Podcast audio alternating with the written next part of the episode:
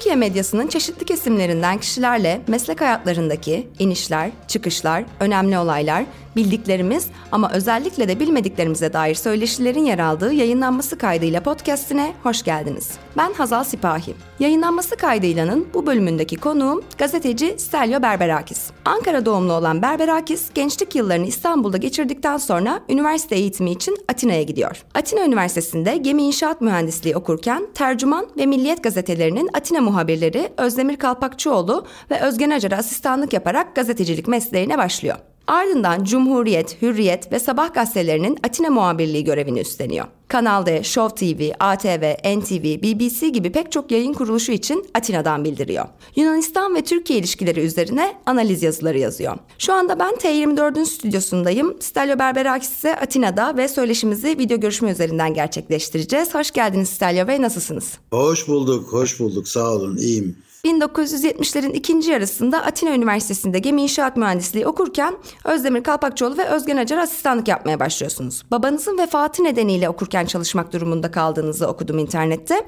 Mühendislik evet. okurken çalışmak söz konusu olduğunda haberciliğe adım atıyorsunuz. Neden habercilik? Habercilik çünkü teklif e, habercilerden geldi onun için. Epey bir meslek değiştirmiştim yani öğrencilik yıllarımda işte inşaatçılıktan tutun da boyacılığa kadar yani harçlık çıkarmak için Özdemir Kalpakçıoğlu'nun sayesinde işte ilk tercüman e, gazetesinde e, Atina muhabirliği değil de asistanlığı olarak e, başlamıştım. Sizin de dediğiniz gibi tabii part time çalışıyordum.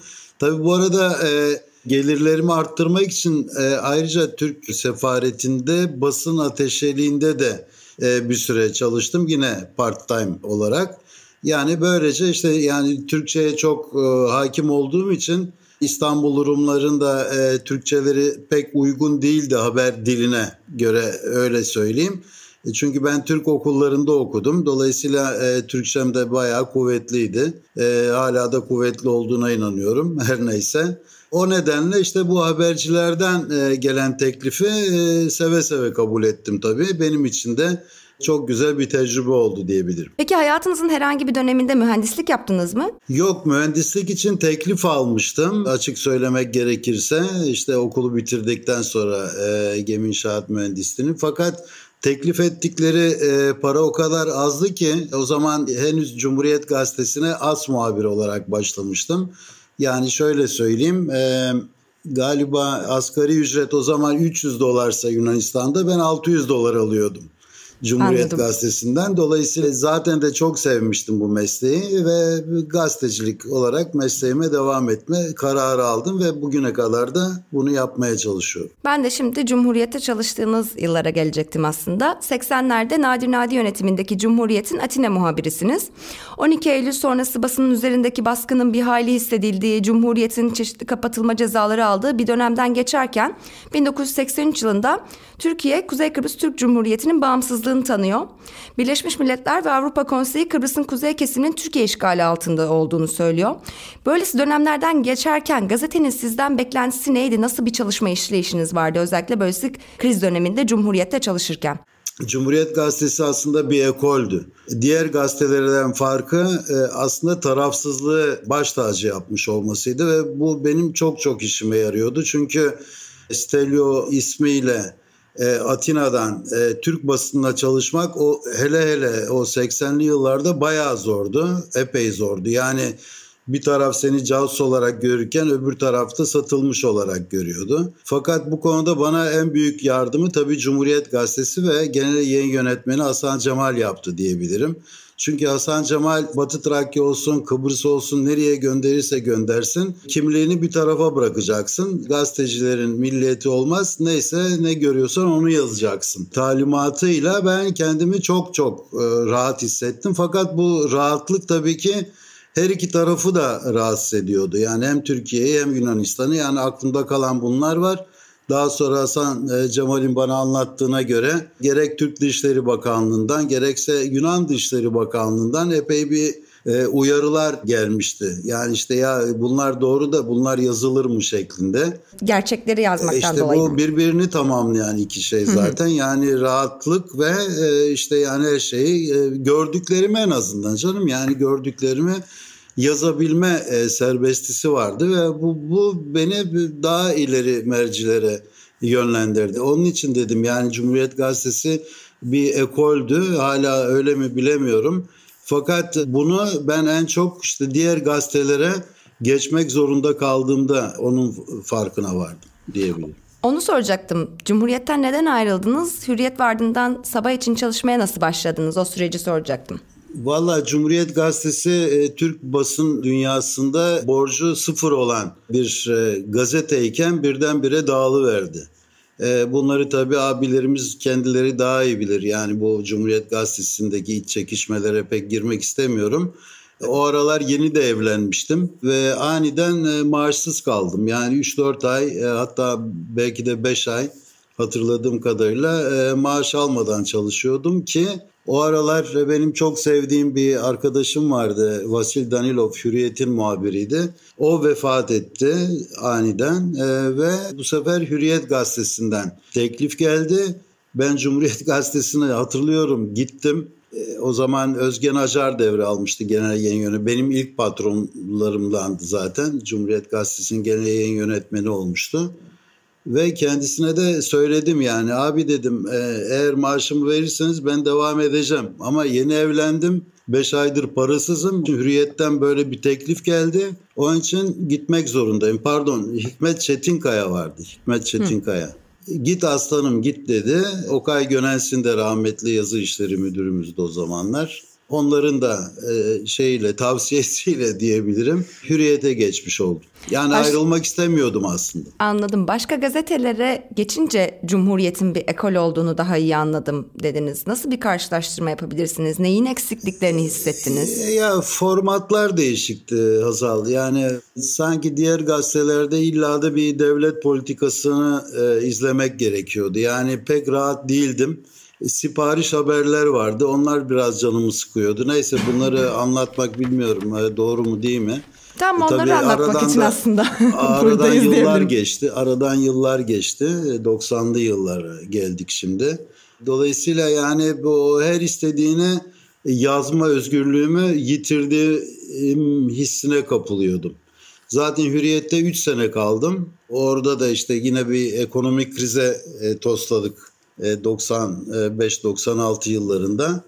E, oradan da bütün muhabirlerin maaşları kesilince bu sefer Cumhuriyet Gazetesi'nden e, Hasan Cemal dahil işte Cengiz Çandar, Okay Gönensin eski tayfa yani yönetici grubu Sabah gazetesine geçince beni de oraya almış oldular. Yani ben hem kendi isteğimle gittim hem onlardan gelen teklif üzerine bu sefer Sabah gazetesine geçtim ve orada aynı rahatlığı hissetmeye başladım. Onu soracaktım. Cumhuriyet'teki evet. ekiple tekrardan buluşunca en azından daha tabii, iyi tabii. oldu mu sizin için ya, diye psikolojik man, psikolojik manda çok yardımcı oldular tabii. Kanal D'de çalışmaya başlamanızla birlikte sizi ekranlarda da görmeye başlıyoruz. Uzun yıllar yazılı basında çalıştıktan sonra ekranlarda da görünmeye başlamak ve canlı bağlantılar gerçekleştirmek sizin için nasıl bir tecrübe oldu? Bu değişimden biraz bahsedebilir misiniz? E, vallahi yazılı basınla görsel basın arasında dağlar kadar fark olduğunu anladım. E zaten yeni yeni gelişiyordu televizyonculuk e, Türkiye'de de. Yani Atina muhabiri olarak işte haftada bir kere yayınlar yapılıyordu. Haber olsun olmasın yapılıyordu zaten. İşte Atina'da ne oldu diye anlatıyordum kamera önünde. Bir sıkıntım yoktu. İşte ben daha çok şimdi yaptığımız gibi hani eline mikrofonu alıp işte bugün Atina'da ne oldu diye söze başlayacağımı e, yerine böyle soru cevap şeklinde yapmayı tercih ediyordum her zaman ve bu bu da hem dinleyiciler, izleyiciler açısından hem benim açımdan daha rahat oluyordu. Çünkü yani bir soruya cevap vermek başka, eline mikrofonu alıp işte günün olayını anlatmak başka.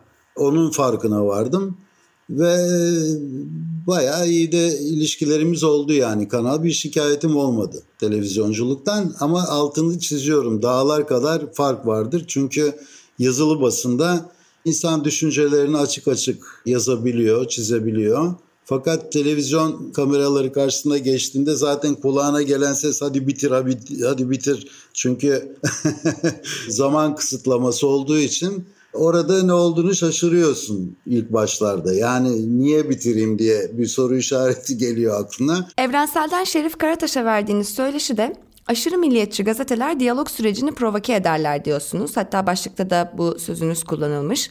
Siz nasıl bir habercilik çizgisinden ilerlemeyi kendinize ilke edindiniz? Aslında Cumhuriyet'ten bahsederken biraz giriş yapmıştınız ama e, şimdi birazcık daha belki derine dalarız.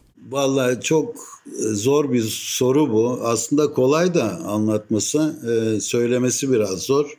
Şu anda görüyorum yani bir ara Türkiye ve Yunanistan üzerine odaklandığım için ancak bu iki ülkenin basın ortamından bahsedebilirim. Bir de şunu söyleyeyim yani buna ek olarak yabancı basına da bir atıfta bulunmak istiyorum. Hatırlarsınız 96 e, yılında bir Kardak krizi yaşanmıştı. Evet. Geliyorum işte Türkiye, ona da. Türkiye ile Yunanistan arasında e, neredeyse savaşın eşiğine gelinmişti yani. Neyse e, yatıştı. E, bir şey de olmadı. Savaş da çıkmadı. Eşikten dönüldü falan filan. Amerikalılar araya girdi. Neyse olan oldu. Ve ertesi gün bir e, Avrupa Birliği zirve toplantısı için e, Brüksel'e gidiyordum. Uçakta Independent gazetesi elime düştü. Onu öyle tararken ufacık bir paragraf gördüm. Kardak e, kriziyle ilgili. Ve şu çok dikkatimi çekti. Yani işte özgeçmişini anlatıyordu. Ve İngilizlerin genel olarak Anglo-Saksonların yaptığı gibi en sonunda bir e, yorumla bitirmiş. Şey diyor işte zaten bu iki ülke ciddi birer ülke olsalardı ya savaşırlardı ya da böyle bir e, kriz yaratmazlardı diye. O benim aklıma bayağı çivi gibi saplanmıştı. Gerçekten de öyle. Şu anda da görüyorum. Özellikle 2020 yılından sonra gerek Türkiye'de gerekse Yunanistan'da basın hükümet ne diyorsa onun peşinden e, koşuyorlar. Yani bir eleştiri kardeşim ya biz de acaba bu şu konuda yanlış mı yapıyoruz acaba bir de karşı tarafın görüşlerini alalım diye bir şey kalmamış. Halbuki gerek Kardak krizinde gerekse diğer bunu müteakip e, krizlerde yani 2000 yıllarının e, ortalarına kadar 2020 yılına kadar diyelim herhangi bir kriz döneminde yani ben muhabir olarak konuşuyorum şu anda gerek Yunan gerekse Türk basınında ne bileyim bir akademisyen, karşı tarafın bir akademisyeni, bir gazetecisi, bir siyasetçisi konuk edilir. Onun görüşleri alınırdı. Gerek Türkiye'de gerekse Yunan basında, gerek yazılı basında gerekse televizyon kameraları önünde. Bu konuda yani bu siyaset meydanı diye bir program vardı Ali Kırca'nın ATV'de çalışırken ben. Yani gerek Kardak krizinden sonra işte Abdullah Öcalan'ın yakalanmasından sonra ya bu buradan bir sürü gazeteci götürdüm ben Türkiye'ye. Açık açık adamlar işte Yunanistan'da ne olup ne bittiğini anlatıyorlardı ki Türk kamuoyu da işte ha demek ki öyleymiş diye bir sonuca varabiliyordu. Aynı şekilde Yunanistan'a da Türkiye'den akademislerden geliyordu. Rahmetli e, Mehmet Ali Birant kaç kere geldi gitti buraya ya. Yani saymakla bitmez yani buraya gelen gazetecilerin görüşlerinin alınması ile ilgili yapılan programların. Dolayısıyla şimdi bu o, bu mefhum ortadan kalkmış durumda. Yani çünkü başka şey yok. Ya bir röportaj mesela şey yapıyorsun e, bir bakandan bir Yunan bakandan bunu açık açık söyleyebilirim. 2020 yılında böyle Doğu Akdeniz'de savaş gemileri gidiyor geliyor işte arama gemileri sondajlar orada mı burada mı 12 mil mi şurada mı burada mı diye. Enerji Bakanı'nı yakaladım. Ya dedim bir röportaj verir misin bana? Hay hay dedi. E, ben o zaman e, çalıştığım gazeteye bunu teklif ettim de aman sakın konuşma yoksa basmayacağız dediler. Neresi dedi bunu? Hangi gazete? E, Sabah gazetesi en son çalıştım. Bilmiyorum bunu söylemek gerekir mi gerekmez mi? Yani buradan bir reklamcılık veya anti reklamcılık yapmak istemiyorum. Fakat e, olan buydu. Yani aman sakın konuşma basmayacağız. Yo, yo, sonra sen mağdur durumda kalırsın dediler. Ben o zaman anladım ki basın bitmiş. Yani o nedenle işte elim ayağımı herkesten çekmeye başladım. İşte arada sırada BBC Türkçe'ye yazıyorum. Orada kendimi daha çok e, daha rahat hissettiğim için. Ya zaten Yunan basınıyla benim bir ilgim yoktu. Son zamanlarda işte bu Yunan Devlet Televizyonu'nun e, dış haberler e, tarafından ya bize bir danışmanlık yapar mısın? İşte yani Türkiye'yi her zaman konuşuyoruz fakat Yani kim ne dediğini biliyoruz da niye diyor. O konuda bize bir danışmanlık, bir yol gösterebilir misiniz diye onlara yardımcı olmaya çalışıyorum. Fakat aynı sıkıntılar burada da yaşanıyor. Hı hı. Yani inanılacak gibi değil. Al Türk gazetesini, al Yunan gazetesini veya televizyonlarını karşılaştır. Sadece bayraklarını değiştir, söylemleri aynı. O nedenle benim e, basındaki şikayetlerim böyle. Biraz uzun oldu, kusura yok, bakma. Yok. Ama yani, biraz da içimi dökmüş oldum. Türkiye'deki bu tek taraflılık Yunanistan'da da var diyorsunuz medyada. Var konusu. var var maalesef var. Mesela bir ya eskiden kendi bakanın bile bir şey söylemiş olsa onu eleştirebiliyordun. Kendi gazetende veya işte televizyonda ya işte sayın bakan öyle diyorsunuz ama karşı tarafta böyle diyor. Buna ne dersiniz diye bir soru artık kalmadı. Ne burada ne orada. O benim çok canımı sıkıyor. Peki kariyeriniz boyunca kullanmayı veya kullanmamayı özellikle tercih ettiğiniz söz, söz öbeği veya kavramlar oldu mu? İşte mesela Bülent Ecevit Kıbrıs Barış Harekatı olarak duyuruyordu ama işte ben Kıbrıs Harekatı dedim. İşte onun dışında ya da işte Türkiye Kurtuluş Savaşı diyor ama Yunanistan Küçük Asya felaketi diyor. Yani burada dikkatli evet. olmaya çalıştığınız ben e, bunu kullanıyorum özellikle burada dediğiniz şeyler oldu mu kelimeler, kavramlar ya da özellikle e, kullanmaktan var, kaçındığınız? Var. E, oldu canım. E, tabii unutmamak gerekir ki yani her iki tarafın da hassasiyetlerini göz önünde bulundurmak zorundasın zaten bir muhabir olarak. E, mesela BBC'den bir örnek vereyim. Orada PKK o zaman en cavcavlı zamanlarında işte Öcalan şu gidiyor geliyor falan filan. Mesela orada işte PKK terör örgütü dedirtmiyorlardı. Çünkü hı hı. İngilizlerin böyle bir politikası vardı. PKK işte işçi partisi Kürtlerin filan diye giriyorduk e, araya. Oraya öyle. E, Türk basınına konuşurken PKK terör örgütü diye yazman gerekiyordu. Çünkü öyleydi. Ama Yunan basınıyla pek ilgim olmadığı için e, burada pek kullanılmıyordu. Yani ancak bir terör eylemi olduğunda Yunan basında da işte PKK'nın terör eylemlerinden söz ediliyordu. Bu bir. İkincisi işte Kıbrıs'ta. Kıbrıs'ta e, işte Türk e, halkıyla Rum halkı. Öyle bir halk yok Yunan literatüründe çünkü Kıbrıs halkı vardır. Ee, onun için ona da özellikle dikkat etmek gerekiyordu. İşte ben mesela halk yerine toplum kelimesini kullanmayı tercih ediyordum. Çünkü yürütülen resmi müzakereler iki halk temsilcileri arasında değil iki toplum temsilcileri arasındaydı. O açıdan şey yapmak istedim, istiyordum daha doğrusu. Hala da öyleyim e, bakmayın yani gereğinde yazdığımda. E, çünkü resmi düzeyde toplumlar konuşuyor. E, onların temsilcilerinden bahsetmek lazım. Çünkü biliyorsun yani kimsenin nasırına da basmak benim işim değil zaten. Onun için benim kendi filtrelerim de vardı. Yani bir uyarı almadım şimdiye kadar. Yani şimdi siz söylediniz diye kafamı biraz kurcaladım da yani onu öyle deme de şöyle de gibilerinden pek bir uyarı aldığımı sanmıyorum.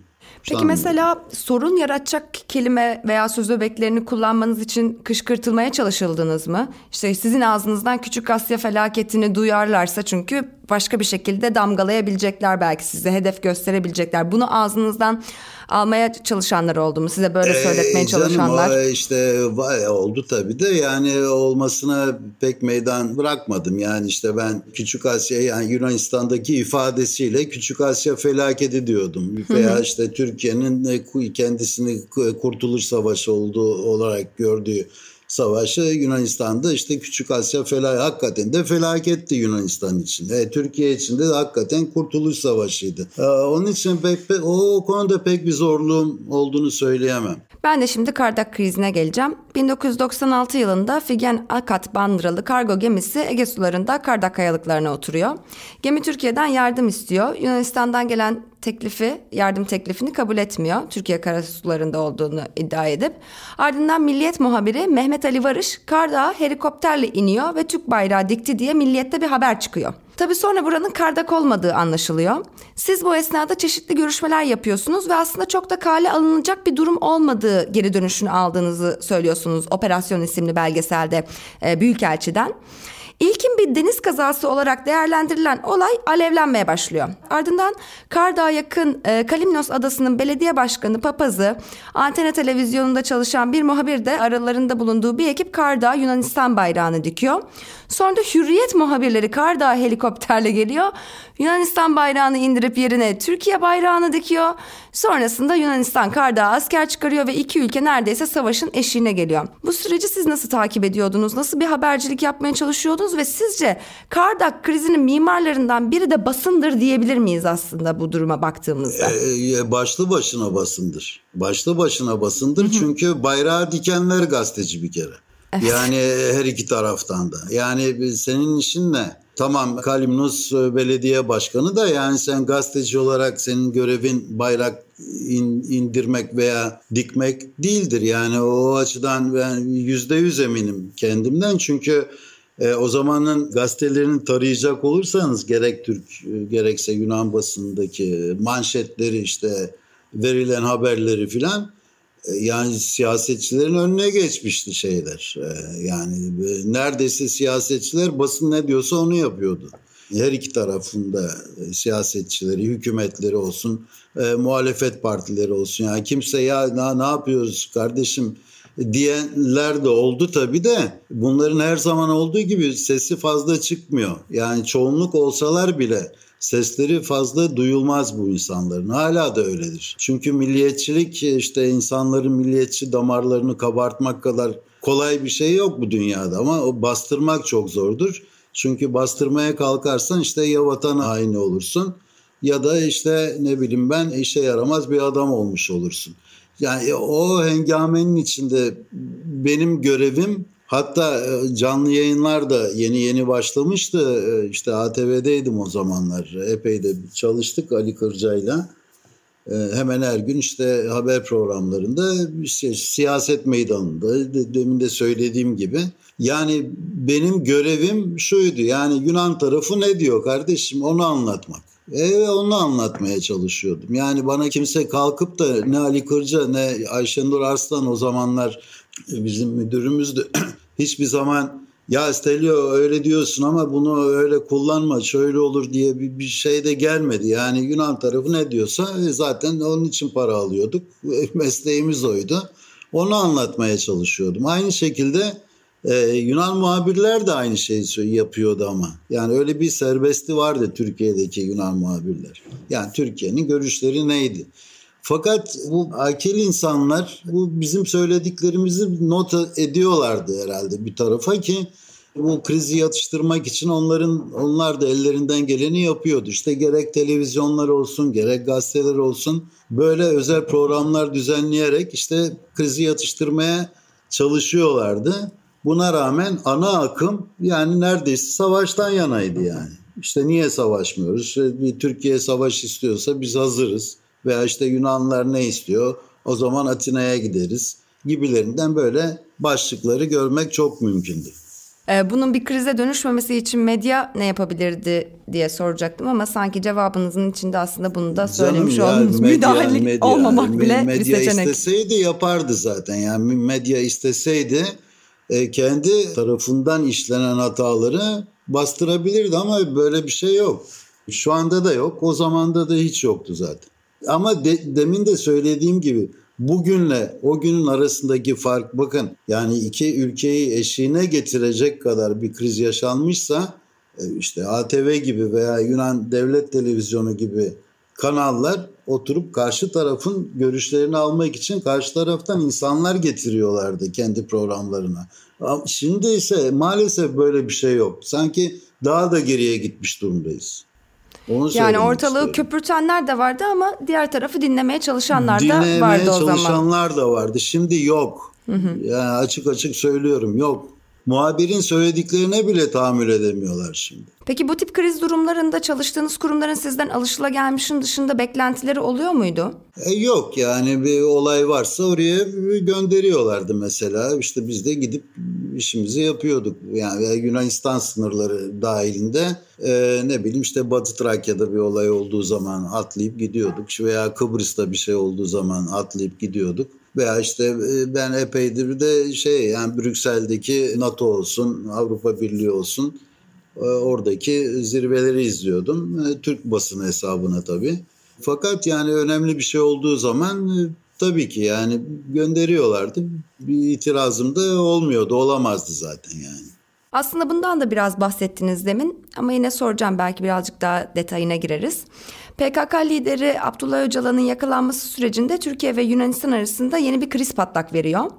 Öcalan'ın 1999 yılının Şubat ayında Yunanistan'ın Kenya Büyükelçiliğinde saklandığının ortaya çıkmasıyla iki ülke arasındaki ilişkiler iyice geriliyor. Bu dönemde de Öcalan'ın iki kez Yunanistan'a geldiği bilgisi var. Öcalan'ın Türkiye'ye iade edilmesi Yunanistan Dışişleri Bakanı Theodoros Pangalos'un istifasına ve yerine Yorga Papandreou'nun atanmasına neden oluyor ve Yunanistan'da da aslında bir hükümet krizi başlıyor. Öcalan'ın yakalanmasından Yunanistan'ı sorumlu tutan bazı destekçiler de çeşitli eylemler gerçekleştiriyorlar Avrupa'da ve Yunanistan'da. Türkiye ve Yunanistan arasındaki Öcalan krizini haberleştirirken özellikle hassasiyet göstermeye çalıştığınız hususlar neler olmuştu? Valla o, o zaman da zor zor günlerde diyebilirim. Ee, aslında şöyle başlayayım yakalandığı günün gece yarısı. Burada çok güvendiğim bir e, Yunan gaz- gazetecisi, işte diplomasi muhabiriydi zaten kendisi. E, beni aradı ve Öcalan yakalandı Yunan sefaretinde işte Kenya'da filan dedi. E, hemen gazeteyi aradım. O zaman yine sabahtaydım. Hı hı. sabahtaydım. İşte genel yayın yönetmenini aradım. Ergun Baban'dı galiba. Evet. Ya abi dedim böyle böyle yani ben bu kadına yani meslektaşıma çok güveniyorum. Çok sağlam bilgileri var. Bunu yani manşete çekmek lazım filan. E, hakikaten de öyle oldu.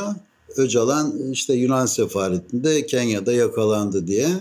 Fakat ben bunu ATV'ye e, inandıramadım. Ya dediler aradım tabii ben kendilerini. Ya dediler ikide bir yakalandı deyip duruyorlar. Bırak hele bir ortaya çıksın ondan sonra kullanırız filan dediler. Neyse sabaha kadar zaten aydınlığa kavuşmuştu ne oldu ne bitti. Böyle başladı Öcalan'ın işte nasıl yakalandığını, kimlerin araya girdiğini, kimlerin karıştığını yani besbelli ki derin devlet e, ortaya girmişti. Hatta o zaman e, Yunan Başbakanı Kostas Simitis çok Avrupalı bir adamdı. Yani öyle az buz değil. E, hakikaten e, aklı başında bir başbakandı. Hatta işte Türk-Yunan ilişkilerinde de epey bir makul bir tutumu vardı. Yani geçmişteki bak- başbakanlara oranla. Hatta bunu öğrendiği zaman e, baygınlık geçirdiği de söyleniyor. Hı hı. Ya ne işi var işte Yunan sefaretinde diye. E, işte buraya geldiğinden bile haberi yoktu. Çünkü transit uçuş yapmıştı buradan. Öcalan'a eşlik edenlerden birinin Yunan miti mensubu olduğu hatta askeri mitin şeyi olduğu mensubu olduğu ortaya çıktı filan ve burada çok aşırı sağcı, aşırı milliyetçi bir grup tarafından da yönlendirildiği Öcalan'ın ortaya çıktı. 21A diye şeyi vardı. Bir de isimleri de vardı. İşte eski ne bileyim emekli subaylar şunlar yani bayağı faşist bir takım aslında tamamen Türk e, düşmanlığıyla yorulmuş insanlar düşmanımın düşmanı, düşmanı benim, benim dostum. Evet, evet. dostumdur diye yani o o o hesaptan neyse bu Allah'tan bu şey de çökertildi daha sonra. Ee, yine Başbakan Simitis'in sayesinde işte PKK ile tamamen e, şeyleri kesildi. Yunan derin, devletin hatta 30-40 kişi de militandı. O zaman burada mış onu da bilmiyorduk zaten. Bunları sınır dışı ettiler. O, o günden sonra da zaten hemen ardından e, Hazal şey geldi. Yani bu tam böyle bir yeni bir krize dönüşmeye yüz tutmuşken Öcalan kriziyle işte e, Yunan sefareti e, Dışişleri Bakanı istifa ediyor filan derken deprem oldu. Evet, evet ve bir yakınlaşma Türkiye'de, süreci başladı hemen, aslında. Hemen, hemen, hemen her şey değişti. Hemen her şey değişti. Ya ben e, aşırı Türk aşırı milliyetçilerden bile e, fakslar alıyor. O zaman yani bu yardımlaşmadan dolayı duyulan memnuniyeti dile getiren, kaleme alan bir sürü e, yazılar aldım Türkiye'den. Yani baktım yani Yunan tarafında da işte milliyetçi kesilenler e, bayağı üzülmüşlerdi yani Türkiye'deki bu depremlerden. Yani demek ki bir, bir çamur var bu iki ülke arasındaki ilişkilerde. O çamuru biraz deşiyince o kadar da çamur olmadığı ortaya çıkıyor. Yani bir, bir, bir şeyler var. Çok benzerlikler var. Ama işte benzemeyen tarafları da var. Daha geçen gün yani Dendias Yunan Dışişleri Bakanı ikide bir işte Türkiye bize saldıracak veya tehdit ediyor şeklinde ki söylemlerine rağmen İstanbul'a gittiğim zaman nereye gitsem benden kahve parası almıyorlar. Onun için kendimi evimde hissediyorum gibi yani demek istedim bunu bir İtalyan ve Fransız söylemez. Ya Yunan söyleyecektir ya da bir Türk söyleyecektir birbirlerini ziyaret ettikleri zaman. Ne, neyse konunun dışına çıktım biraz ama Öcalan'la ilgili söyleyeceklerim bunlardı. Yani bir derin devletin e, ortaya çıktı ve neredeyse yani hükümet devrilecekti burada tekrar. Hı hı, evet. Aynı Kardak krizinde olduğu gibi. Ama ikisinde de olmadı tabii. Bu yakınlaşma sürecine geleceğim şimdi de. O dönemin Dışişleri Bakanı İsmail Cem'le Yunan meslektaşı Yorga Papandreou'nun başlattığı bu diyalog süreci ikili ilişkilerin geçmesinde önemli rol oynuyor. Ee, ABD ve Avrupa Birliği tarafından da destekleniyor bu yakınlaşma depremlerden sonra yaşanan. Çünkü iki ülkede de deprem yaşanıyor. Bir aydan birazcık fazla sanırım bir süre var aralarında. Ee, siz 1999 yılında başlayan bu yakınlaşmada Türkiye ve Yunanistan medyalarının ne şekilde rol oynadığını düşünüyorsunuz? Bu defa hani birazcık daha yine ortalığı yumuşatan bir şey olmuş muydu? Yoksa aynı şekilde devam mı ediyordu ortalık köpürmeye? Bu dönemde medyayı nasıl gözlemliyorsunuz? Hem Türkiye'de hem Yunanistan'da yakınlaşma sürecinin başladığı Vallahi, zamanlarda. Hazal e, yani şunu söyleyebilirim. E, bu depremler o kadar ilk önce Türkiye'de başlayan deprem işte 19 Ağustos'tu galiba. Ben çok şaşırmıştım. Yani Yunanları çok sarstı. Yani sarsı derken yani çok duygulandırdı. Bildiğin gibi değil. Çok şaşırmıştım. İşte yardım paketleri buradan işte buradaki afatların Türkiye'ye gitmesi ve insanlar yani konu komşu bakkal çakkal her neyse yani Türkiye'de ne oluyor bu felaket nedir diye baya e, üzülmüştü insanlar. E, siyasetçiler bunu sezdi gördü. Zaten Papandreou ile İsmail Cem'in de e, kimyalarının uyuşmasının altında da bu yatıyordu zaten. Yani bu insanlar ne milliyetçiydi ne de işte asarız keseriz işte Atina'ya gireriz İstanbul'u alırız şeklinde böyle aşırı milliyetçilikten tamamen Irak medeni iki insandı ve iki ülkenin de e, ilişki devlet politikalarına rağmen iki ülke ilişkilerindeki e, ne bileyim anlaşmazlıklara rağmen işte anlaşmazlıkları bir tarafa bırakalım. Onlar işte teknik boyutlarına sonra bakarız ama ya ilk önce bir yakınlaşmaya çalışalım. Çizdikleri yoldan hem medya takip etti bunu hem zaten halk zaten hem medyanın hem siyasetçilerin zaten önüne geçmişti. O da çok dikkat ediciydi yani. Gerek Yunanistan'daki hemen ardından gelen depremden sonra Türkiye'nin Türk halkının daha doğrusu göstermiş olduğu dayanışma, destek, yardım ve Türkiye'deki depremde Yunan halkının göstermiş olduğu destek, dayanışma ve yardım iki ülke halkını zaten yakınlaştırdı ve siyasetçiler bu sefer halkın peşinden gitmeye başladılar basın dahil.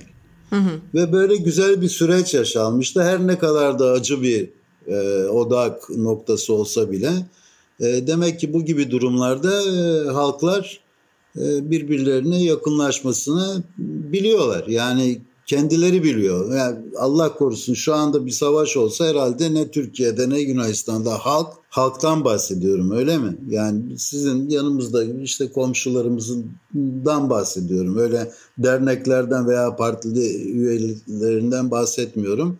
Ya ne, Türk halkı ne de Yunan halkı böyle bir savaş istemez ya. Niye istesin ki? Bir de bu var. Zaten işte ekonomik krizler var, şunlar bunlar var. Dünya sarsılıyor bir takımdan. Yani savaşsan ne olacak ki?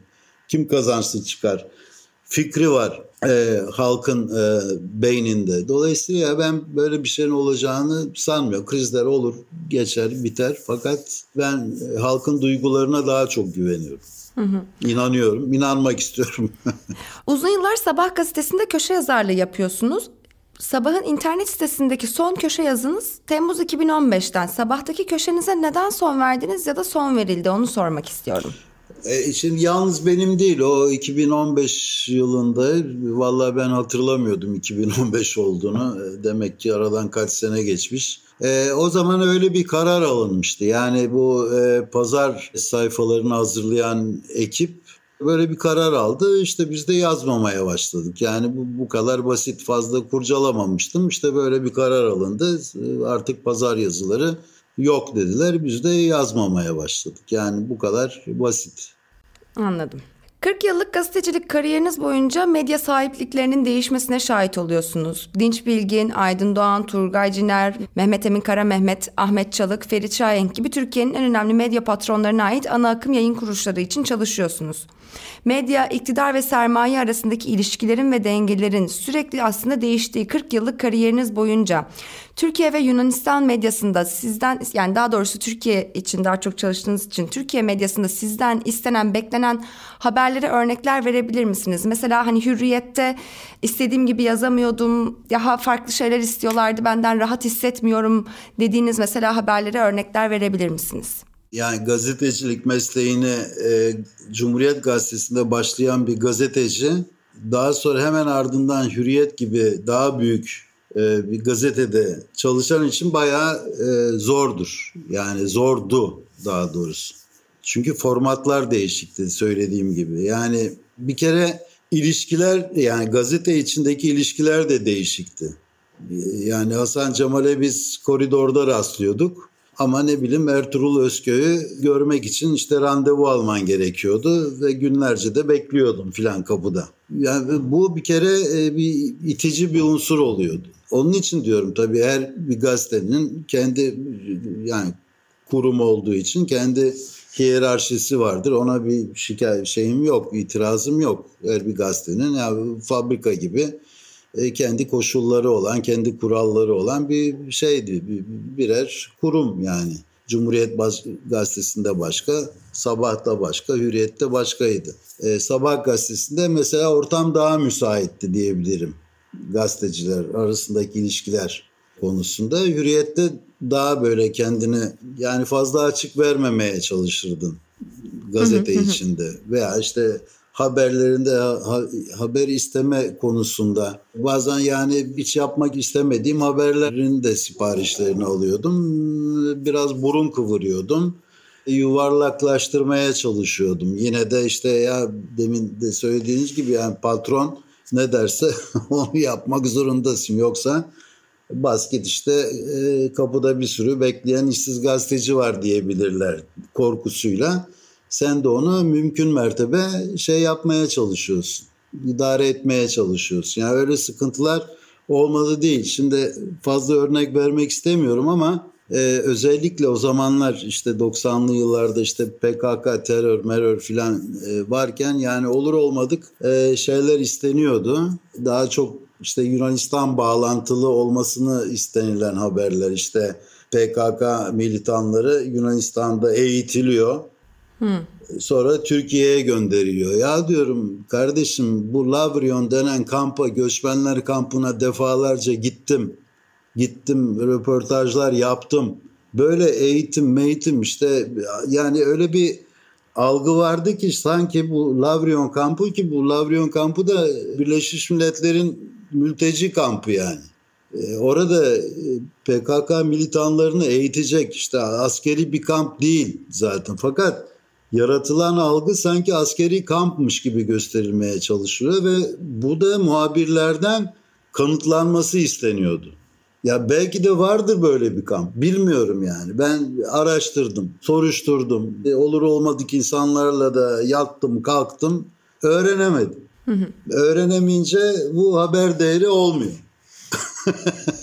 Evet ama yani birazcık böyle şimdiki e, hukukun geldiği noktaya da benzettim. Önce tutuklayıp sonra iddianame hazırlanıyor ya. Birkaç kere de şey oldu zaten ya dış haberler müdürüme açık açık sordum ben ya biz haber peşinde miyiz haber yaratma peşinde miyiz? Yani hayır haber yaratacağız diye cevaplar alıyordum yani.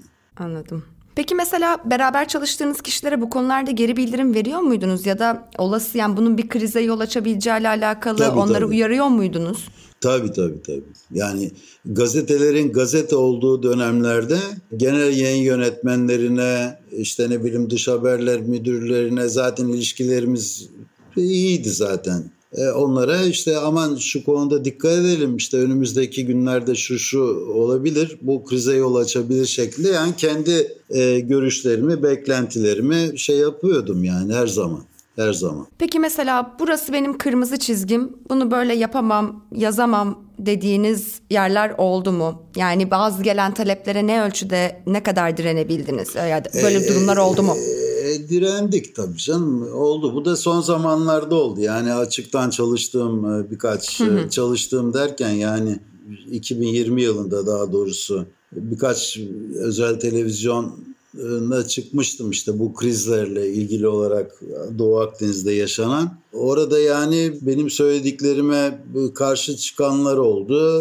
Onlara cevap vermek zorunda kalıyordum. E, onun öyle değil böyle olduğunu söylemeye çalıştı ve böyle tatsız bir durumlar çıkıyordu ortaya ve dolayısıyla orayı da kestim. Ya artık çıkmamaya başladım oralardan da. Onlar da benden pek memnun değillerdi herhalde. Ben de onlardan pek memnun değildim. Dolayısıyla yani onu öyle söyle böyle söyleme değil de yani sunucunun veya işte konukların söylemiş oldukları o kadar saçma şeyler vardı ki onları cevap vermemek elde değil yani. Hı hı. Öyle değil kardeşim siz ne diyorsunuz demek geliyor insanın içinde ama yani e, e, stüdyoda bulunmadığın için de söyleyemiyorsun zaten. Bir de durumun da biraz garip benim. Neyse onları ben o çok eskiden atlattım zaten. Çok eskiden atlattım. Şimdi kendime ben bir kere çok güveniyorum yani bu konuda. E, kim ne derse desin neyse onu söyleyebilirim. Mesela Yunanlılar da beni davet ediyorlar radyolarına, televizyon programlarına bazen arada sırada. Neyse onu söylüyorum yani. Kimse bana ha niye öyle söylüyorsun diyemiyor. Çünkü argümanlar ortada. Yani Türkiye hangi konuda haklıysa onu söylüyorsun. Yunanistan hangi konuda e, haklıysa onu söylüyor. Yani bir kere hiçbir tarafın yüzde yüz e, haklı olacak bir tarafı yok. Olamaz zaten. Hiçbir zaman bir taraf yüzde yüz haklı değildir. Buna odaklanıyorum ben. Yani herhangi bir Türkiye aleyhinde bir şey söylendiği zaman evet ama işte Yunanistan'da bunu yapıyor veya tam tersi işte Yunanistan'a yönelik bir şey oldu. Evet ama Türkiye'de bunu yapıyor diyebilecek kadar kendimi özgür hissediyorum. Niye? Çünkü herhangi bir e, kuruma çalışmıyorum artık. Artık serbest gazetecilik yaptığınız için anladım. evet. Tam da bu noktada yine sizden bir alıntı yapacağım. 2018 ee, yılında Anadolu Ajansı'na meslektaşlarınız Yorga Kırbaki ve e, Manolis Kosidis ile beraber verdiğiniz söyleşide habercilik için iki ayaklı olması lazım. En azından bize öğretilen gazetecilik buydu. Bir denge tutturmak lazım. Arkadaşlar bilmem ama benim hem burada hem orada birkaç kez başım derde girdi diyorsunuz. Hem Türkiye'de hem de Yunanistan'da başınız ne zaman nasıl ve neden belaya girdi? Yunanistan'da ilk başıma gelen bela 80'li yıllardı. O zaman işte yine Türk-Yunan ilişkilerinde yine böyle bir gerginlik dönemi vardı. Yunan hükümet sözcüsünün günlük briefingleri vardı ve biz yabancı gazeteciler yalnız Türk değil yabancı gazeteciler o günlük briefinglere alınmazdık. Ee, sadece işte yabancı gazeteciler için ayrıca bir briefingler yapılıyordu. E, fakat e, bir olay olmuştu. Bir Türk sefaretinden bir askeri ateşe yine bir gösteri sırasında galiba Kürtlerin bir gösterisi vardı o zaman. Onları izlemek için oraya giden bir Türk askeri ateşesi bayağı dövülmüştü yani tartaklanmıştı. Hı hı. Bunun üzerine e, birkaç tane soru yönelttik. O zamanlar cep telefonları falan yok. İnternet hiç yok zaten. Telefonla en azından işte hükümet sözcüsünden bir açıklama bekliyorduk. Gelmiyordu açıklama. Günlük basın e, toplantısında, briefinginde daha doğrusu Yunanlara bazı açıklamalarda bulundu hükümet sözcüsü. E, biz orada olmadığımız için bilemiyorduk. Fakat ben onu bir şekilde öğrendim. Yani ne ne açıkladığını öğrendim. Yani bunlar tabii çok komik şeyler bugünkü medya ortamına bakacak olursan yani e, çünkü şu, şu anda Amerika Birleşik Devletleri bir açıklama yapıyor. iki saniye sonra senin e, Twitter'ine geliyor. Ama o zamanlar delik e, deşmek lazım işte hükmet sözcüsü ne dedi ya abi bana da söyler misin gibilerinden. Neyse Eleftherotipiya gazetesinin genel yayın yönetmeni ile benim aram çok iyiydi. Onu aradım ve o bana satırı satırına tam açıklamayı verdi. Ben de Cumhuriyet Gazetesi'ne geçtim. Ertesi gün manşet oldu haber e, açıklaması ve bir Yunan gazetesi vay efendim e, bu gazeteci denen işte casus hükümet sözcüsünün açıklamasını nereden buldu diye beni manşet yaptı fotoğrafımla beraber. İşte casus mudur nedir CIA ajanı mıdır diye yani o bayağı ürkmüştüm o zamanlar. Ee, bayağı da bir olay olmuştu. Hatta şeye şikayet ettim Yunan Gazeteciler Derneği'ne. Ee, ona ceza verildi ama. Yani bu beni casuslukla suçlayan o gazeteciye bir ceza verildi. iki ay işte yazılarımı yayınlanmadı falan filan. Her neyse o başka mesele. Öbür taraftan işte özellikle Batı Trakya'da veya Kıbrıs'ta e, yapmış olduğum röportajlarda e, her kesimle konuşmaya itina gösteriyordum ve bunu satır satırına işte Cumhuriyet Gazetesi'ndeyken özellikle yani hakkını da yemek istemiyorum. Gerek Sabah Gazetesi olsun, Hürriyet Gazetesi olsun. Yani yapmış olduğum röportajlara dokunmuyorlardı. Yani olduğu gibi yayınlanıyordu. Fakat işte bu röportajların içeriği yani e, soruyu sor, sorma şekli e, rahatsız ediyordu yani e, bakanlıkları. E, o açıdan e, fakat e, bu benim tarafıma direkt bildirilmiyordu. Yani e, çalıştığım gazetelere şikayet gidiyordu. Allah'tan e, bütün gazeteler bana sahip çıktı. Yani bu konuda ya bunu yazmışsın ama işte bu doğru değil diye bir şey gelmedi hiçbir zaman. Çok daha sonralardan söylediler bana yani bu gibi şikayetlerin gittiğini fakat ben kendi açımdan çok rahattım. Ya başım belaya girdi derken bunu kastediyordum. Yani bir tarafın seni gazetecilik yaptığın halde seni casus olarak görmesi çok rahatsız edici, çok itici bir şey yani bir kere. Yani sana e, söylediğine güvenmemek, inanmamak, işte bunu doğrusunu yazdın diye e, seni şey yapmak, kötülemek. Bunları dediğim gibi yani atlattım zaten. 80'li yıllarda çok çektim o konularda. Mühim olan, önemli olan benim çalıştığım kurum bana güvensin, gerisi palavra. Yani hakkınızdaki bu şikayetleri hep mi sonradan duydunuz? Daha sonradan, sonradan. Daha anında söylenenler olmadı hayır, mı? Hayır, hayır yok olmadı. Yani şey, resmi düzeyde olduğu için bir de bana Hasan'ın söylediği kadarıyla Hasan Cemal'in yani benim moralimi bozmamak için söylemediğini filan söylüyordu. Çok daha yıllar sonra yani. Ee, Yunan dışlarından direkt şikayetleri geldi işte İstanbul'daki Yunan konsolosu olsun veya sefiri olsun onlarda da bir muhabbetim vardı yani Türkiye'ye ne zaman gelsem onları da ziyaret ediyordum. Yani bir kolaçan etmek için işte ilişkiler filan. Onlar da ya kardeşim tamam Batı Trakya'da onlar oluyor ama yani bunu da sen çok detaylı yazmışsın. Yani gereği yoktu şeklinde böyle bir takım şikayetleri vardı yani. O, o konuda da öyleydi. 2020 yılının Temmuz ayında Diken için kaleme aldığınız gazeteci Stelio Berberakis Yunanlı mı başlıklı yazıda hmm. bazı gazete ve sitelerde Yunanlı gazeteci olarak anılmamın ardında ya derin bir bilgisizlik ya da yersiz bir kasıt olduğunu düşünüyorum diyorsunuz. Sizce size bazı yayın kuruluşlarının Yunanlı demelerindeki kasıt ne olabilir? Valla o çok garip bir olaydı bir kere yani bu Yeni Şafak gazetesinde manşet Yunan gazeteci Stelio Berberakis yani bu kasıtlı olmamasına imkan yok. Ya ben 25 yıldır Sabah gazetesinde muhabirlik yaptım. Yani yüzlerce haberim çıktı ondan sonra Yeni Şafak gibi bir gazetenin bunu bilmemesi imkansız bir kere. Ne demek Yunan? E, şeyden alındılar diye düşünüyorum. Şu Ayasofya ile ilgili birkaç tane yazı yazmıştım işte yani Yunanların ne kadar yürekten vurduğunu işte sarstığını filan. Herhalde oradan mı alıntı yaptılar bilemiyorum. E, fakat e, yani ben e, Yunanistan'daki duyguları anlatmaya çalıştım. Niye bu kadar çok üzüldüler diye. Ne dedim hatta İstanbul'dan fırlatılan bir ok Yunanların, Atina'nın, Atinalıların veya Yunanların kalbine saplandı şeklinde böyle hı hı. felsefi bir şey yazmıştım yani kendimce. Bayağı üzüldüm yani o zaman. E, niye böyle bir şey yapılsın diye. Anlam veremedim. Onun için yani içimi dökmek için Anladım. Dikene böyle bir yazma ihtiyacını hissettim. Yani baya böyle şey baya duygulanmıştım o, o yazıyı yazmakla.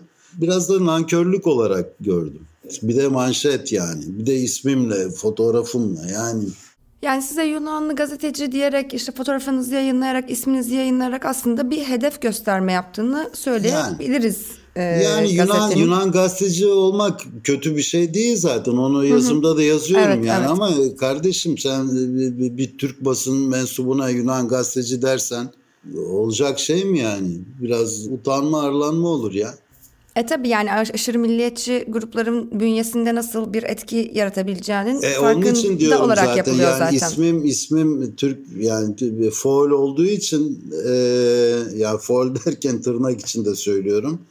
Ya ben İstanbullu bir Rumum yani bunun saklanacak gizlenecek bir tarafı yok. E ne yapalım? E, Türkiye'de benim vatanım yani ne, ne yapalım yani? E, ne yapalım ya ben Yunanistan'dan Türkiye'ye göç etmiş bir insan değilim ki. Benim atalarım İstanbullu, Türkiye'li yani ne diyeyim ben şimdi kendime. Peki bu hedef göstermenin ardından güvenliğiniz için endişe ettiniz mi? Yok yok hayır hayır asla. Hiçbir zaman hiçbir zaman. Yani takip edildiğim günler oldu. Burada da oldu orada da oldu. E, peşime takılanlarla işte bilgi alışverişi isteyenler oldu resmi kurumlardan doldu orada da burada da. Fakat inan inan hiçbirine şey yapmadım. Yani ne yazıyorsam odur diye e, cevap veriyordum. Yani şey değil yani özel bir iş takibi e, yok efendim işte para karşılığında şuraya git buraya git fotoğraf çek gibi teklifleri almadım değil yani bu gazeteciliğe hiç yakışmayan bir şey. Tamam gazeteci olmazsın ne bileyim ajan olmak istersin o zaman güle güle kullan yani ama gazeteci sıfatı e, o tehlikeli bir iştir. E, olmaz. E, onun için dedim az önce de yani kendime güvenim fazlasıyla var. Dolayısıyla kim ne derse desin ve bilmiyorum biraz da saflımdan olsa gerek fazla ayıflanmadım yani acaba başıma bir şey gelir mi diye hiç düşünmedim. Yani düşündüğüm günlerde olmuştur belki işte bu işte asala masala dönemlerinde e, ondan sonra işte Türk gazetecilerin veya diplomatların e, olmuştur olmuştur. Yani hedef gösterildik burada da hedef gösterilmedik değil. Var bu aşırı milliyetçilerin yayın organları tarafından isimlerimiz, adreslerimiz filan da yayınlanmadı değil. O 90'lı yıllarda filan. Onun arkasında PKK filan olduğu da söyleniyordu. Ama bunlar rivayetti. Bilmiyorum yani. O pek araştırmadım, pek ilgilenmedim yani. Yine aynı yazıda Yunanlı gazeteci Yunan basınına hizmet eden gazetecidir diye yazınızı bitiriyorsunuz bu dikendeki yazınızı. Burada kullandığınız hizmet etme kavramını biraz açmanızı isteyeceğim sizden. Yani atıyorum e, Türkiye'li bir gazeteci olarak New York Times için de çalışabilirdiniz. Ya da işte Yunanistan menşeli bir yayın kuruluşunda da çalışabilirdiniz Türkiye'li bir gazeteci olarak. Yani sizin için mesela Türk basınına hizmet etmek, Türkiye devletine mi hizmet etmek demek? Oradaki tam hayır. anlayamadım o. Hayır, hayır, hayır. Yani işte Yunan gazeteci derken o manşetten e, yola çıktım zaten. Yani Yunan gazeteci, bir Yunan gazeteci dediği zaman insanın aklına ne gelir? Yunan gazeteci, Yunan basınına yazan bir gazetecidir. Yani o çok basit anlamıyla algıladım Anladım. ben onu. Yoksa işte tabii ki Türk olursun, Amerikalılara yazarsın ama Türk gazeteci olmazsın. Yani Amerikan basınına yazan Türk gazeteci mi olursun yoksa ne olursun Amerikan basında yazan gazeteci olursun. Yani o çünkü bu ya Avrupa'da böyle bir kavram yok aslında. Yani işte Türkmüş, Yunanmış, İtalyanmış kimse bakmıyor. Senin ismine bakarlar. Ne yazdığına bakarlar, nereye yazdığına bakarlar. Yoksa deşmezler. Kürt müsün, Türk müsün, Rum musun, Ermeni misin diye bir, bir şey yoktur. Öyle bir ayrımcılık yoktur. Bu maalesef bizim gibi ülkelerde vardır. Keskin bir Balkan anlayışı vardır. Yani en Avrupa'nın onun için köylüleri olarak görüyorlar bizleri. Yani e, Yunanistan 80'li e, yıllardan beri Avrupa Birliği ülkesi göya fakat e, bazı tarafları şey hala Balkan yani. Balkan anlayışı yani. O milliyetçilik şeyi var ya o hastalık aslında. Yani her yerde var milliyetçi de yani bizimki artık buralarda çok şey kardeşim yani siyasete girmiş durumda yani e, siyasetçiler bu milliyetçilerin söylemlerine takılıyorlar. Orada da burada da. E, Bulgaristan'da da öyle. E, e, Balkanlarda böyle yani maalesef. Yoksa İtalya'da yok mu milliyetçi? Fransa'da hiç mi yok? Almanya'da hele mi yok? Fakat yani kimse de ciddiye almıyor bu insanları ya. Yani hükümet bu milliyetçilerin peşinden takılıp gitmiyor yani. İtalya'da, Almanya'da. E, eleştiriyorlar yani bir de üstelik. Fakat bizim e, şey olmuyor işte. Karşı çıkamıyoruz. Karşı çıktığın zaman işte demin de dediğim gibi ya hain oluyorsun ya da işe yaramaz oluyorsun. 2020 yılında Türkiye ve Yunanistan arasında uzun yıllardır hiç olmadığı kadar gerilimli bir sürece giriliyor. 2019 yılında Doğu Akdeniz'de petrol arama çalışmalarıyla başlayan ve tırmanışa geçen gerginlik var. Bu e, gerilimli sürecin içerisinde Ayasofya'nın ibadete açılması var. Türkiye'nin mültecilerin geçişi için Yunanistan'a olan kendi sınır kapılarını açması gibi krizi sürekli tetikleyen olaylar var. Siz de bu olaylar zincirine Birleşik Krallık merkezli uluslararası yayın kuruluşu BBC'nin Türkçe servisi için yazıyorsunuz. Hala da BBC'ye yazıyorsunuz. BBC dışında Almanya menşeli Deutsche Welle'nin Türkçe servisi için de 2000'lerin başından beri e, yazılar kaleme alıyorsunuz. E, Türkiye ya da Yunanistan menşeli bir yayın kuruluşundansa uluslararası bir yayın kuruluşu için çalışıyor olmanın sizin haberciliğinize etkisi ne yönde oldu? Birazcık daha rahatladığınızı söylemiştiniz. Daha istediğimi evet. yazabiliyorum demiştiniz. Ama belki ne bileyim daha iyi ekipmanlar da var azal diyebilirsiniz. Yani genel anlamda neler oldu, ne yönde oldu onu soruyorum. E, vallahi benim çok yakın bir geçmişe kadar Türk basınından e, benim bir şikayetim yoktu. Yani istediklerimi istediğim zaman yazıyordum ya, ya veya yazmıyordum. İşte ya öyle bir serbestim vardı. Ben kendi adıma konuşuyorum yani diğer arkadaşları bilmem meslektaşları. Fakat e, yani belirli bir e, şeyden sonra özellikle 2016-17'den sonra işte bu darbeden sonra diyelim yani darbe teşebbüsünden sonra sanki her şey değişmiş taşlar yer değiştirmiş ve belirli bir kalıplara girmişiz. Yani o, o açıdan artık istediğini yazamaz hale geldin. İstediğini yazamaz hale geldin. Yani öyle hissediyordum daha doğrusu. Kendimi öyle hissediyordum. Dolayısıyla işte BBC olsun bir ara Deutsche Welle orayı da kestik zaten yani olmadı.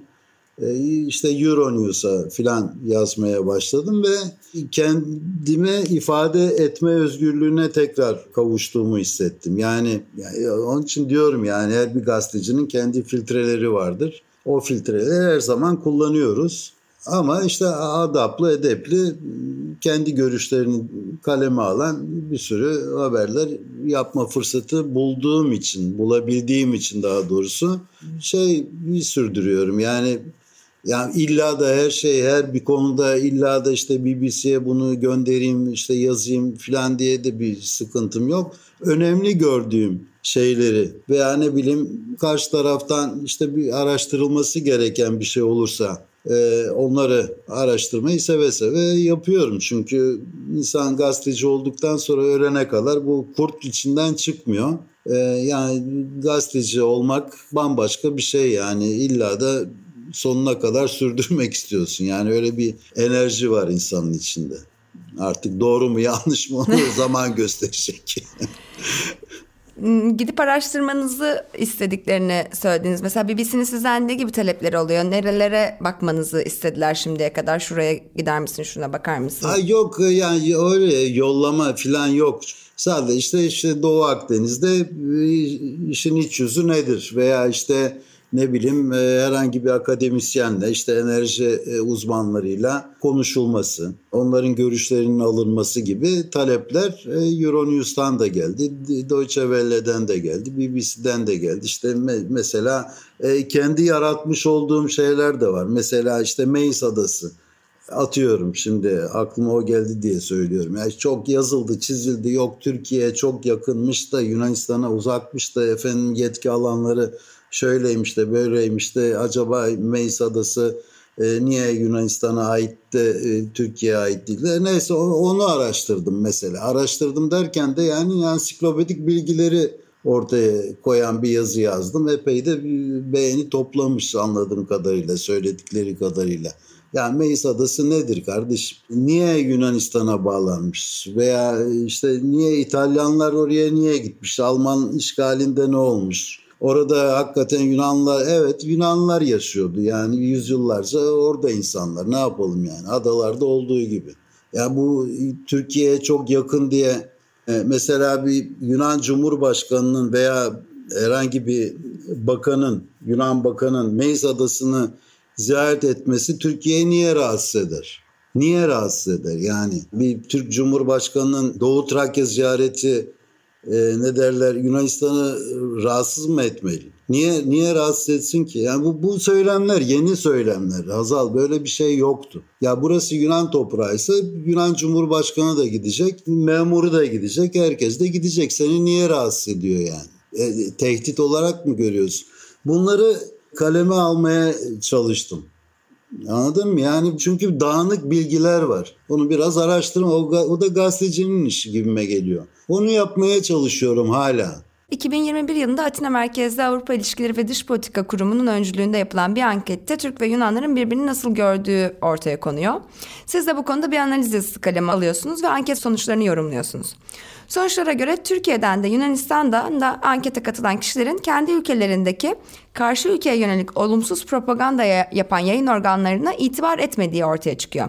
Geçtiğimiz 6 Şubat'ta T24 haftalıkta yayınlanan yazınızda da iki ülke medyasının da tutumlarını yorumluyor ve her iki ülkedeki basının her nedense karşı tarafın bu diyalog çağrılarının yerine egemenlik haklarımızı ve menfaatlerimizi korumaya kararlıyız şeklindeki açıklamalarını tahrik edici ve provokatif açıklamalar olarak servis etmesindeki benzerliklerden bahsediyorsunuz. Hı hı, bu yazınızda hı, da. Bunu hı. söylüyorsunuz. Sizce Türkiye ve Yunanistan arasında yıllardan beri süre gelen güvensizliğin aşılmasında iki ülkenin medyası ve uluslararası medyanın nasıl bir rolü olabilir? Bu birazcık daha hani ideal olan nasıl olur gibi bir son soru. Valla e, tersinden başlayayım. Her iki tarafında bir düşmana ihtiyaçları var.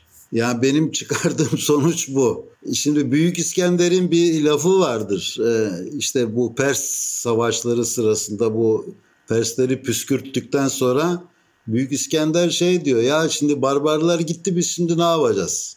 Bana yani bir nemesis lazım. ha, bir şey lazım yani. Dolayısıyla bu, bu tabii çok basite indirgenen bir şey olsa bile bunun bir gerçek payı var. Çünkü buradan çok ekmek yiyenler var. Yani bu iki ülkenin kapışmasından.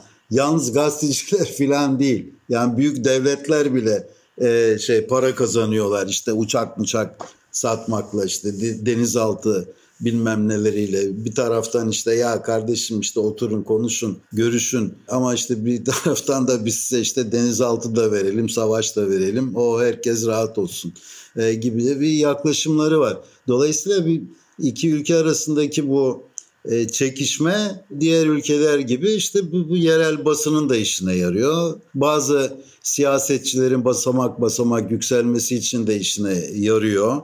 Vay efendim bak nasıl kafa tuttu şeklinde e, laflarıyla söylemleriyle daha çok milliyetçi gruplar tarafından e, destekleniyor filan. Milli e, gazetelerde zaten e, güdümlü olduğu için bunu açık açık söylemek lazım. Güdümlü olduğu için tabii bütün gazeteleri e, aynı kefeye de sokmamak lazım veya bütün gazetelerin bütün içeriğini aynı kefeye sokmamak lazım. Çünkü e, ne kadar fanatik olursa olsun o, o gazetenin bazı köşe yazarları da vardır. Onların da hakkını teslim etmek lazım. İşte böyle değil öyle olmalıdır şeklinde yazanlar da var. Yok değil Allah'tan. Fakat sayıları gittikçe azalıyor ve vatan haini damgası yememek için de ellerinden gelen bütün dansözlükleri yapıyorlar yani. E, yazılarından anladığın kadarıyla veya işte konuşmacılardan. Şu durumda mesela ben yönetici olsam Yunan Bakan ne demiş? Onun tam metnini veririm. Türk Bakan ne demiş? Onun tam metnini işte okur da şeyini çıkarsın. Ee, çıkarımını yapsın. Çıkarımını yapsın işte yorumunu şeyine bırakırım. Ayrıca bir yorum da köşesi açarım işte orada istediğini yazar çizersin. Fakat haberi kırpma, haberi cımbızlama. Olan da okuyucu, okuyucuya oluyor zaten. Veya işte dinleyiciye, izleyiciye oluyor. E çünkü yanlış bilgilendiriliyor, eksik bilgilendiriliyor daha doğrusu. E, bu da kasıtlı yapılıyor. Yani ya çalıştığım kurumlardan biliyorum ya bunu e, kasıtlı olarak yapılıyor işte. Burada da öyle, orada da öyle. Yani bu Türk ve Yunan basının biraz daha aklı başında olması. E bir taraftan da yani karşı tarafı da görüşlerini al. Onların da kendi ülkeleri var, onların da kendi menfaatleri var, kendi halkları var, kendi korkuları var. Mesela Yunan adaları niye silahlanıyor? Vay efendim ya bu Yunan adaları 1974'ten beri silahlanıyordu zaten. Bu Kıbrıs çıkarmasından hı hı. sonra. E tamam Lozan Anlaşması'na göre 1923 Lozan Anlaşması. 1947 Paris Anlaşması. Paris Anlaşması zaten Yunanistan'la İtalya arasında yapılan bir anlaşma. Türkiye taraf değil zaten o zaman. Yani e, Türkiye'nin işte eğer silahlardan arınmazsa o zaman adaların Yunan adalarının egemenlikleri tartışmaya açılır. Allah Allah diyorsun yani Yunanlar bunu öyle görüyor. Şimdi bir de unutulan bir taraf var. Yunan adalarında işte kaç bin kişi yaşıyor ki kardeşim? Ve bunlar gerçekten Türkiye'yi tehdit olarak görüyor. Yani bir savaş olsa adalar elden gidecek diye korkuyor. İnsanların kendileri hı hı. korkuyor adadaki. Orada oraya yerleştirilen toplar, tüfekler yani Türkiye'yi tehdit edecek zaten şeyler değil kardeşim gittik gördük işte yani. O eğer o silahlardan arınırsa bu adalar zaten hükümet düşer anında düşer çünkü ada halka ayaklanır. Çünkü kendilerini güvende hissediyorlar. Yani Türkler buraya gelirse yani biz ne yapalım? Çiftelerle mi savaşacağız diyecekler. Yani bu gibi mantıksız şeyler var kardeşim. Ya adamların bırak karşı taraftan da işte Yunanlılar ne diyor? Ya siz de işte Ege ordusunu kurdunuz. Avrupa'nın en büyük çıkartma filosu sizde. Bunlar kime karşı diyor. E biz kendimizi korumayacağız mı diyor. Bunlar mesela yer almıyor. Ne Türk ne de Yunan basında. Anlatabiliyor muyum? Bunları açık açık ortaya konulduğu zaman yani bilmiyor mu Türk ve Yunan siyasetçileri? Biliyorlar. Ama halklarını açıklamıyorlar. Bu vazifeyi de basın üstlenmiyor. Zaten basının e, varoluş nedeni bu. Halkları aydınlatmak. Yani devletin politikalarını izlemek değil ki. Her neyse fazla konuşunca daha kötü olacağız. Tehlikeye girecek bizim şeyimiz. o zaman çok çok teşekkür ediyorum ve bir sonraki bölümde buluşmak üzere diyorum.